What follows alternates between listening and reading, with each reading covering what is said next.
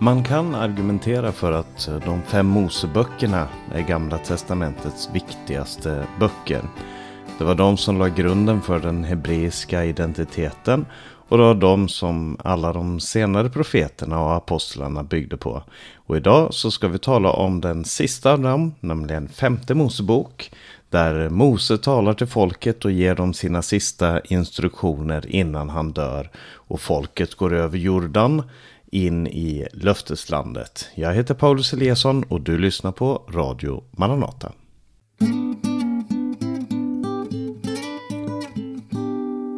Femte Mosebok handlar mycket om Mose. Och jag kommer helt säkert säga fel namn här. Jag säger ofta Moses. Därför att det är eh, namnet på norska. Så det får ni ha överseende med om det skulle ske. Men eh, femte Mosebok som namnet antyder. Det är den femte boken i vår bibel. Den har 34 kapitel. Och är den åttonde längsta boken i bibeln. Men trots det så tar den inte mer än ungefär två och en halv, tre timmar att läsa igenom. Och vi säger då femte Mosebok på grekiska och som då är övertaget också till latin så heter den Deuteronomium. Deuteronomium eh, som också används på många språk i olika varianter. Till exempel på engelska så säger de Deuteronomy. Eh, och det kommer ifrån två grekiska ord som är deutero som betyder den andra. Deo som vi har i duo till exempel. Och nomium som betyder lag. Nomos betyder lag. Deuteronomium blir det. Och eh, det är antagligen en felöversättning i Septuagintan av en, av en vers där det står att du ska göra en kopia av den här lagen. Och där i Septuaginta så står det att du ska göra en deuteronomium, alltså en annan lag eller en andra lag. Eh, och, och, det uppfattades då som namnet på den här boken. Men eh, hur som helst så kan det också tolkas som att det är andra gången som lagen berättas. Och Deuteronomium, femte Mosebok, är till stora delar en repetition av det som man har gått igenom eh, framförallt i andra, tredje och fjärde Mosebok. Ehm, på hebreiska så kallas den varken femte Mosebok eller Deuteronomium utan den kallas för, och jag får be om ursäkt för mitt uttal här, Ele Hadebarim. Och det betyder då detta är orden. Och det är de första orden i den här boken. Eh, detta är orden som Mose talade. Eh, och, eh, och då har man uppkallat den efter de första orden i, i eh, den hebreiska bibeln. Och det antyder också temat som är i femte Mosebok, nämligen att det är ett tal. Det här är orden som Mose talade och eh, det är det femte Mosebok handlar om. Och eh, när det gäller författaren, som sagt, så innehåller den här då ett tal av Mose. Det är Mose som, som är första person som talar i den här eh, boken. Och eh, eh, det är inte säkert att han skrev ner allt som står här. Att han redigerade det och satte ner det som en bok. Men det är han som är talaren i boken. Och det som eh, då händer i den här boken, eller det som är kontexten till boken ska jag säga först, det är att Israel hade tågat ut ur Egypten där man hade varit slavar. Eh, man befann sig i öknen, man hade varit 40 år i öknen som vi talade om för någon vecka sedan här när vi läste fjärde Mosebok. Eh, och nu i femte Mosebok så står man vid gränsen till eh, Israel, vid floden Jordan. Och där gränsen till det som skulle bli Israel, det som då hette Kanaans land. Och det var en ny generation, det var nya människor, det var de som inte hade tågat ut ur Egypten, utan de, de, alla de som hade tågat ut ur Egypten, förutom två personer, eh, hade dött i, i, i öknen. Och nu var det en ny generation och det är de som han talar till. Och den här boken är indelad i tre delar kapitel 1 till 11 som är Mose första tal, 12 till 26 som är en slags repetition av lagen och 27 till 34 som är Mose sista tal. Eh, och ett stort tema i den här boken det är frågan om välsignelse och förbannelse. Och femte Mosebok är en sån här bok som citeras faktiskt väldigt många gånger i Nya Testamentet. Det skulle man inte tro eh, med tanke på hur ofta vi, man kanske själv läser här. Jag vet inte, du kanske läser jättemycket i femte Mosebok, men jag eh, vänder inte så ofta tillbaka till den här boken. Jag var tvungen att friska upp minnet lite grann inför det här eh, programmet. Men eh, femte Mosebok citeras faktiskt nästan hundra gånger i Nya Testamentet och en av apostlarnas och Jesu favoritböcker. Och nu ska vi gå in i temat här.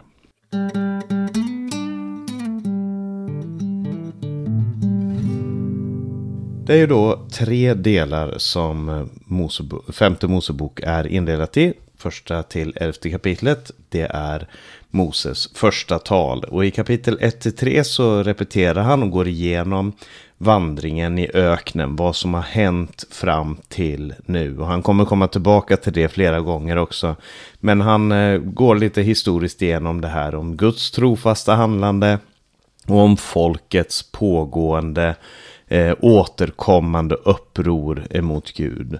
Så säger han att han själv inte ens får komma in i landet på grund av sin egen synd. Utan det är bara Josua och Kaleb som, var, som eh, tågade ut ur eh, eh, Egypten som också får komma in i landet. Josua och Kaleb. Jag tror att jag i programmet med fjärde Mosebok sa fel namn där eh, något annat namn. Det, var, eh, det stod inte, jag hade inte skrivit ner det utan tog det från minnet och minnet svek mig som det ofta gör. Men det var Josua och Kaleb som, som var de två som fick komma in i landet som också hade gått ut ifrån Egypten. Eh, så kommer kapitel 4 till 11. Om kapitel 1 till 3 är en repetition av vad som, eller en berättelse, återberättelse av vad som har skett. Så är kapitel 4 till 11 en väldigt allvarlig uppmaning till de som lyssnar att inte göra samma fel som de tidigare generationerna. Det är det Mose koncentrerar sig om där. Han upprepar den lagen som redan hade givits, men också med små modifikationer. Om man läser till exempel de tio budorden så kan man se att eh, de skiljer sig inte mycket åt, men i små, små, på små områden så skiljer de sig faktiskt åt. Och det är intressant. Därför att det verkar som att Mose anser att lagen måste appliceras annorlunda på folket som skulle inta landet än på de som gick i öknen. Alltså det är inte så att Guds vilja hade förändrat sig eller att Gud hade ändrat åsikt eller att man anpassade eh, på det sättet. Utan det som var, det som var saken var att man kan inte bara ta lagar som gavs tidigare och direkt applicera dem på den eh, situation som man själv är i. Och det kan vara värt att tänka på för oss som troende som läser Gamla Testamentet idag. Att vi frågar oss själva, vad var det för situation som det här bibelordet talar till? Vad, vad var situationen som det här handlar om? Eh, och försöka applicera det på oss, alltså grundprincipen bakom, inte nödvändigtvis alltid eh, de lagarna som gavs, för de, det är inte alltid de kan appliceras ens, därför att vi har inte samma situation. Eh, men så nämns i femte Mosebok ett väldigt grundläggande budord i kapitel 6. Och det ska jag nämna någonting om här. Jag, jag läser ifrån kapitel 6 och vers 5. Och så läser vi några verser framåt där. Men den första som är den absolut viktigaste. Och den säger så här. Hör Israel. Herren vår Gud. Herren är en. Och du ska älska Herren din Gud av hela ditt hjärta och av hela din själ och av hela din kraft. Dessa ord som jag idag befaller dig ska du lägga på hjärtat. Du ska inskärpa dem hos dina barn och tala om dem när du sitter i ditt hus och när du går på vägen, när du lägger dig och när du stiger upp. Du ska binda dem som ett tecken på din hand och de ska vara som en påminnelse på din panna och du ska skriva dem på dörrposterna i ditt hus och på dina portar. Här, här är en, judarnas trosbekännelse, en bekännelse som de säger flera gånger eh, varje dag. Den kallas för Shema. Och Shema kallas den därför att det första ordet är Shema, Shema Israel. Adonai Eloheinu Adonai Echad. Hör Israel, Herren är Gud eller Herren vår Gud. Herren är en eller Herren alena och du ska älska Herren din Gud. Två viktiga ord här. Hör Israel som betyder shema då, som betyder att lyda. Eh, det ordet för att höra, det kan användas både för att höra ljudvågor, men det används också väldigt ofta för just det att lyda. Vi har ju någonting liknande i det lite gamla ordet att hörsamma till exempel. Eh, att vara lyhörd, det är ju att göra det som man har. Och sen så sägs det här, och du ska älska Herren din Gud. Älska, det handlar om att ge sitt hjärta till Gud. Det är inte riktigt så som vi eh, ofta förknippar begreppet älska. Vi kan ju säga jag älskar pizza eller jag, jag älskar att gå långa promenader eller vad det kan vara. Men att älska handlar om att ge sitt hjärta till någon. Att överlåta sig själv till Gud. Och det handlar den här, eh, den här eh, uppmaningen om. Du ska älska Herren din Gud av hela ditt hjärta, hela din själ, hela din kraft. Ditt hjärta, din själ och din kraft. Skulle kunna gå in på det också, men eh, det kanske får bli ett annat program när jag går igenom den här Shema, hör Israel. Men det Gud önskar och det som det här samlar, inte bara hela lagen och allt det som som det betyder att, att tillhöra Gud. Eh, Jesus använder ju det här också när han får frågan vad är det största budet? Men det handlar också om att det här sammanfattar faktiskt femte Mosebok som handlar om lydnad mot Gud, men lydnad ifrån ett övergivet hjärta, inte övergivet, alltså ett överlämnat hjärta menar jag, inte övergivet, men överlämnat hjärta. När man har lämnat sig helt till Gud så kan man älska honom. Eh, och när man har älskar honom, då kan man också lyda. Eh, det är nästan omöjligt att lyda utan att älska då, och det är omöjligt att älska utan att lyda. Och det här är lagen och det är det här som, som vi har brutit emot som mänsklighet. Det är det här som vi inte klarar. Att lyda från ett älskande hjärta. Jesus kallar det här för det största budet tillsammans med budet du ska älska din nästa som dig själv. Och det är här vi eh, bryter. Alltså att älska Gud av allt vårt hjärta, all vår själ och all vår kraft. Det, det klarar vi inte och det kommer den här boken, femte Mosebok, Deuteronomium, kommer sätta fokus på just det. En vers med det största budet och vi bryter det nästan konstant. Men det finns mer i den här versen. Som sagt, jag ska inte gå in på allting, men den här versen talar också om vem Gud är. Herren är en. Och på en på, på hebreiska det är echad. Som, som eh, kan översättas också med Herren alena. Alltså det är bara Herren som är er Gud. Det är bara Gud som ni ska älska och lyda. Eh, och det är väldigt relevant för det här folket som, som var på väg in i Kanans land. Därför att både i och runt Kanans land så fanns det alla de här olika folken som tillbad sina olika gudar. Det var Bal, det var Molok, det var alla möjliga typer och, och, slags gudar som de här människorna hade. Och därför så kommer den här uppmaningen till Israels folk. Ni ska bara tjäna Herren, ni ska älska och lyda honom. Det är den pakten som vi har ingått. Och så kommer kapitel 9 10 som är en påminnelse om alla gånger som det här har gått fel.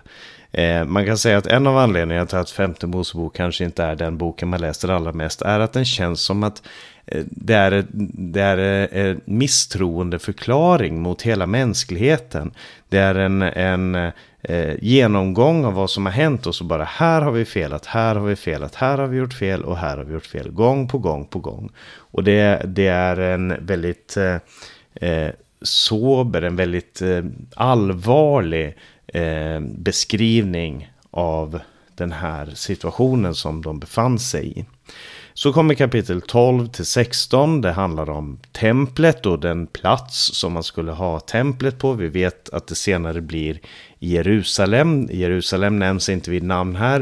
Eh, den hette ju något annat då. Det var inte bestämt att det skulle vara i Jerusalem. Det är först med kung David och Salom, hans son Salomo som, som det blir bestämt att templet ska vara i Jerusalem. Det var ju tidigare då i Silo.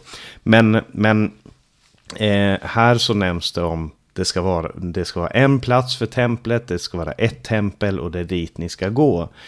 Så börjar han tala om tiondet. Eh, och det här har ju vi som kristna ofta tagit över och, och försökt applicera på, på vår tids eh, eh, kyrkor och församlingar att man ska ge tionde. Jag ska inte gå in på det nu men jag tror att även om det eh, absolut finns möjligheter att applicera det här på vår situation, på vår tid, på vårt liv så är det också så att eh, tiondet är en eh, var en speciell lag som var given för eh, på grund av att de hade ett prästerskap och på grund av att de hade fattiga änkor, faderlösa och främlingar. Det här, det här med tiondet visar Guds omsorg för de allra fattigaste. Så kommer kapitel 15 som handlar om sabbatsåret då man skulle frige sina slavar. Det var ju så i Israel att man hade en ordning där om någon hamnade i skuld till en annan person så hade de inte fängelseordningar eller så utan om den personen inte kunde eh, återbetala så skulle man arbeta då för en tid. Och det kunde handla om in till sabbatsåret som var vart sju, sjunde år eller det kunde handla om in till jubelåret som var det vart femtionde år, 7 gånger 7, 49 och så det femtionde året, då skulle alla som hade förlorat eh, sin egendom, som hade förlorat vad det kunde vara, skulle sättas fria. Eh, och i den här texten, eh, det här området här, så talar han också om både eh, Israels domare eh, och om deras profeter och om kungarna. Domare, profeter och kungar, eller eh, andra översättningar talar om äldste, alltså de som dömde folket, de som ledde folket på det sättet, de som var profeter och de som var kungar. Och det här var människor som skulle representera Gud. Det finns också många lagar i, i femte Mosebok om prästerna som också var Guds representanter. Och man kan ju, om man ser på det historiskt, hur profeter, kungar, domare, präster har uppträtt, så är det ju absolut så att det finns anledning att eh, att vara kritisk mot hur de har behandlat sina ämbeten. Eh, framförallt därför att de har stått som Guds representanter. Eh, men här i femte Mosebok så beskrivs det ganska tydligt att alla de här olika tjänsterna som, som fanns i landet, som, som fanns på olika sätt, de eh, stod också under Gud. De stod under Guds ord. Det var inte så att människorna själva kunde bestämma. En profet kunde inte säga vad som helst och komma undan med det. Eh, man skulle testa dem. Och på norska så säger man att man inte ska ta allting för god fisk. Jag kommer inte ihåg om det används som uttryck på svenska också. Men, men det var helt klart så att när en kung sa någonting så hade han en auktoritet. Men den auktoriteten var bara om han höll sig till Guds lag. Och samma sak med domarna som inte skulle ta mutor. Prästerna som inte skulle eh, missbruka sin tjänst. Profeterna som inte skulle leda människor bort ifrån Gud. Och så börjar han tala i kapitel 18 och säger en ganska viktig sak och det är den 15 versen han säger så här. En profet lik mig, säger Mose alltså, en profet lik mig ska Herren din Gud låta uppstå åt dig bland ditt folk från dina bröder, honom ska ni lyssna till. Och det här är ju en text som absolut är populär bland kristna att eh, citera. Men den är också väldigt populär bland muslimer att citera. De säger att den här handlar om Mohammed. Något den absolut inte gör. Eh, det står Gud ska låta uppstå, den, eh, den här profeten ska Gud låta uppstå bland ditt folk från dina bröder. Alltså från Israels folk. Eh, eh, och Mohammed var absolut inte en israelit. Eh, men Moses såg i den här eh, sista talet som han håller. Han är 120 år gammal. Han ser behovet av en vägledare. Någon som kan föra folket framåt. Och någon som kunde vara honom lik. Han som gick in i förbön för dem. Han som erbjöd sig att offra sig själv för deras liv. Han visste det här folket behöver en ledare som mig, men som är perfekt där jag felar. För Mose han felade också. Och därför så menar jag absolut att Mose är en förebild för Jesus och den här profetian den pekar också fram emot Jesus. Och så kommer kapitel 19 till 26. Än en gång så handlar det om lagar som ges till Israel. Vissa är repetitioner av tidigare lagar.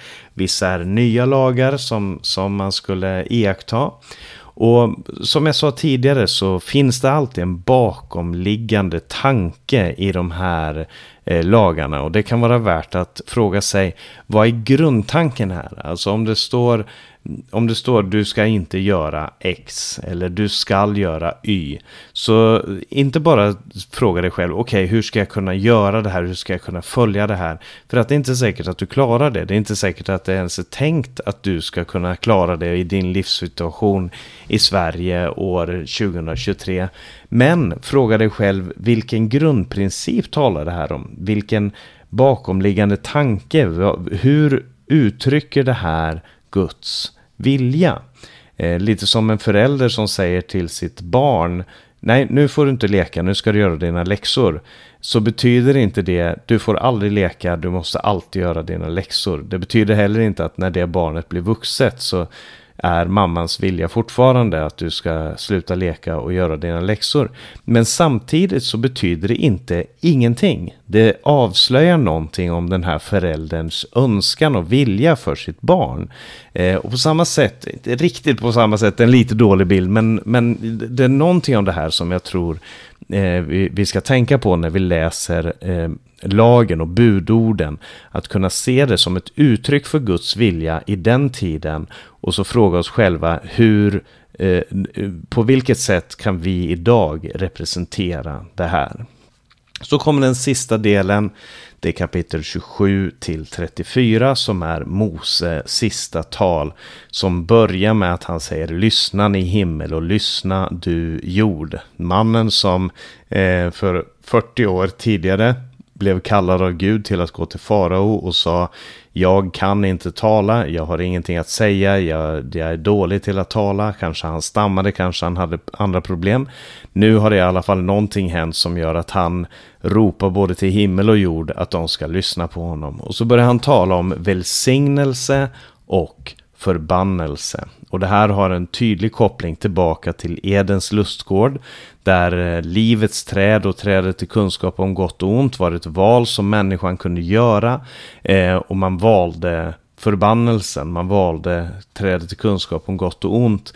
Eh, och, och Mose han säger i den här texten att jag vet att ni inte kommer lyssna. Jag vet att ni kommer vända er bort ifrån mig Eh, och bort ifrån Guds ord och bort ifrån Gud. Jag vet att det kommer gå fel. Och det är ju ganska deprimerande läsning om man ser det på det sättet. Men det är egentligen hit som hela Torah, alla de fem Moseböckerna har varit på väg. Eh, för att Torah framför allt handlar ju om att uppenbara Guds karaktär. Att berätta om vem Gud är och vad Gud var för slags person som Gud är. Vad han är för väsen, vad han har för vilja, tanke, känslor, eh, plan och så vidare. Men när eh, texten sätter fokus på människor så är det helt klart att människor är svaga. Människor är kött och ben. Människor är gjorda av lera och är svaga. De misslyckas hela tiden. Och eh, när Moseböckerna beskriver Israels misslyckande så är det också en, en eh, så pekar det också ut att hela mänskligheten har misslyckats. Och eh, det är det han kommer fram till när han säger jag sätter fram inför er nu välsignelse och förbannelse. Jag visar er livets väg och jag visar er dödens väg. Alltså, vi behöver inte vara osäkra. De som läser de fem Moseböckerna, som läser Guds ord, behöver inte gå runt och tänka Jaha, nu har jag läst alltihop och jag har ingen aning om vad det kan vara Gud vill med mig, med mitt liv. Jag kan, ja, det, det, finns inget sätt som jag kan eh, veta vad det är Gud har tänkt. Utan när du har läst de fem Moseböckerna, bara ta dig igenom, ta några timmar och läsa, så vet du, så ser du eh, mänsklighetens svaghet, du ser din egen svaghet, du ser eh, Guds vilja och hur vi felar, hur vi misslyckas. Så femte Mosebok väcker den här vetenskapen om att mänskligheten behöver bli förvandlad. Vi behöver någonting mer. Och det här kommer ju då profeterna gripa tag i, det här kommer historieberättarna i Bibeln gripa tag i, det här kommer också salmisterna och poeterna som trädde fram senare i skriften kommer att ta tag i allt det här som Mose har talat om i de fem Moseböckerna Eh, kommer de eh, eh, elaborera runt? Kommer de tänka mer runt? För att peka fram emot det löfte som Gud gav redan ifrån början om kvinnans säd som skulle söndertrampa ormens huvud. Femte Mosebok slutar utan att vi har sett kvinnans säd söndertrampa ormens huvud.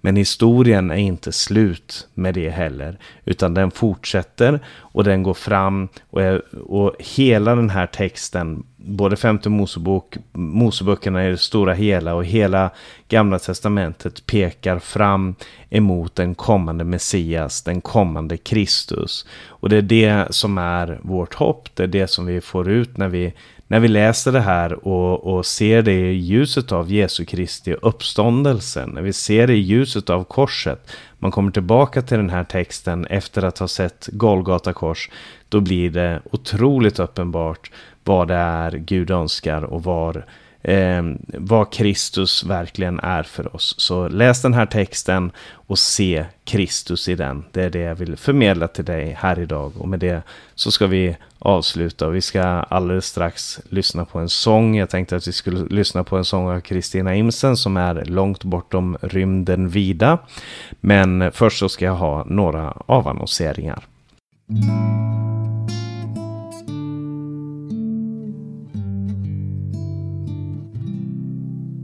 Du har lyssnat på en podcast ifrån Maranata Podcast med mig Paulus Eliasson. Programmet har också sänts över Stockholm och Örebro närradio. Eh, vill du komma i kontakt med oss så kan du gå in på eh, maranata.se. Du kan skicka en e-post till info maranata.se eller ringa 070-201 60 20. Och om du lyssnar på det här programmet innan midsommar 2023 så vill vi också passa på att inbjuda dig till eh, möten i midsommar i Långshyttan i Dalarna. Gå in på maranata.se för mer information om det. Sprid Guds välsignelse till alla du möter och på återhörande.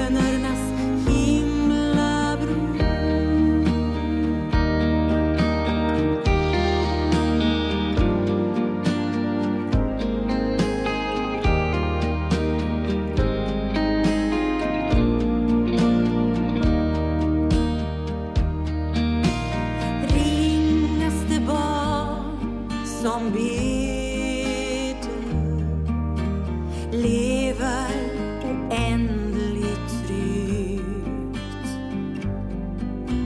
Mäktar långt mer än hjälten som starkaste fäst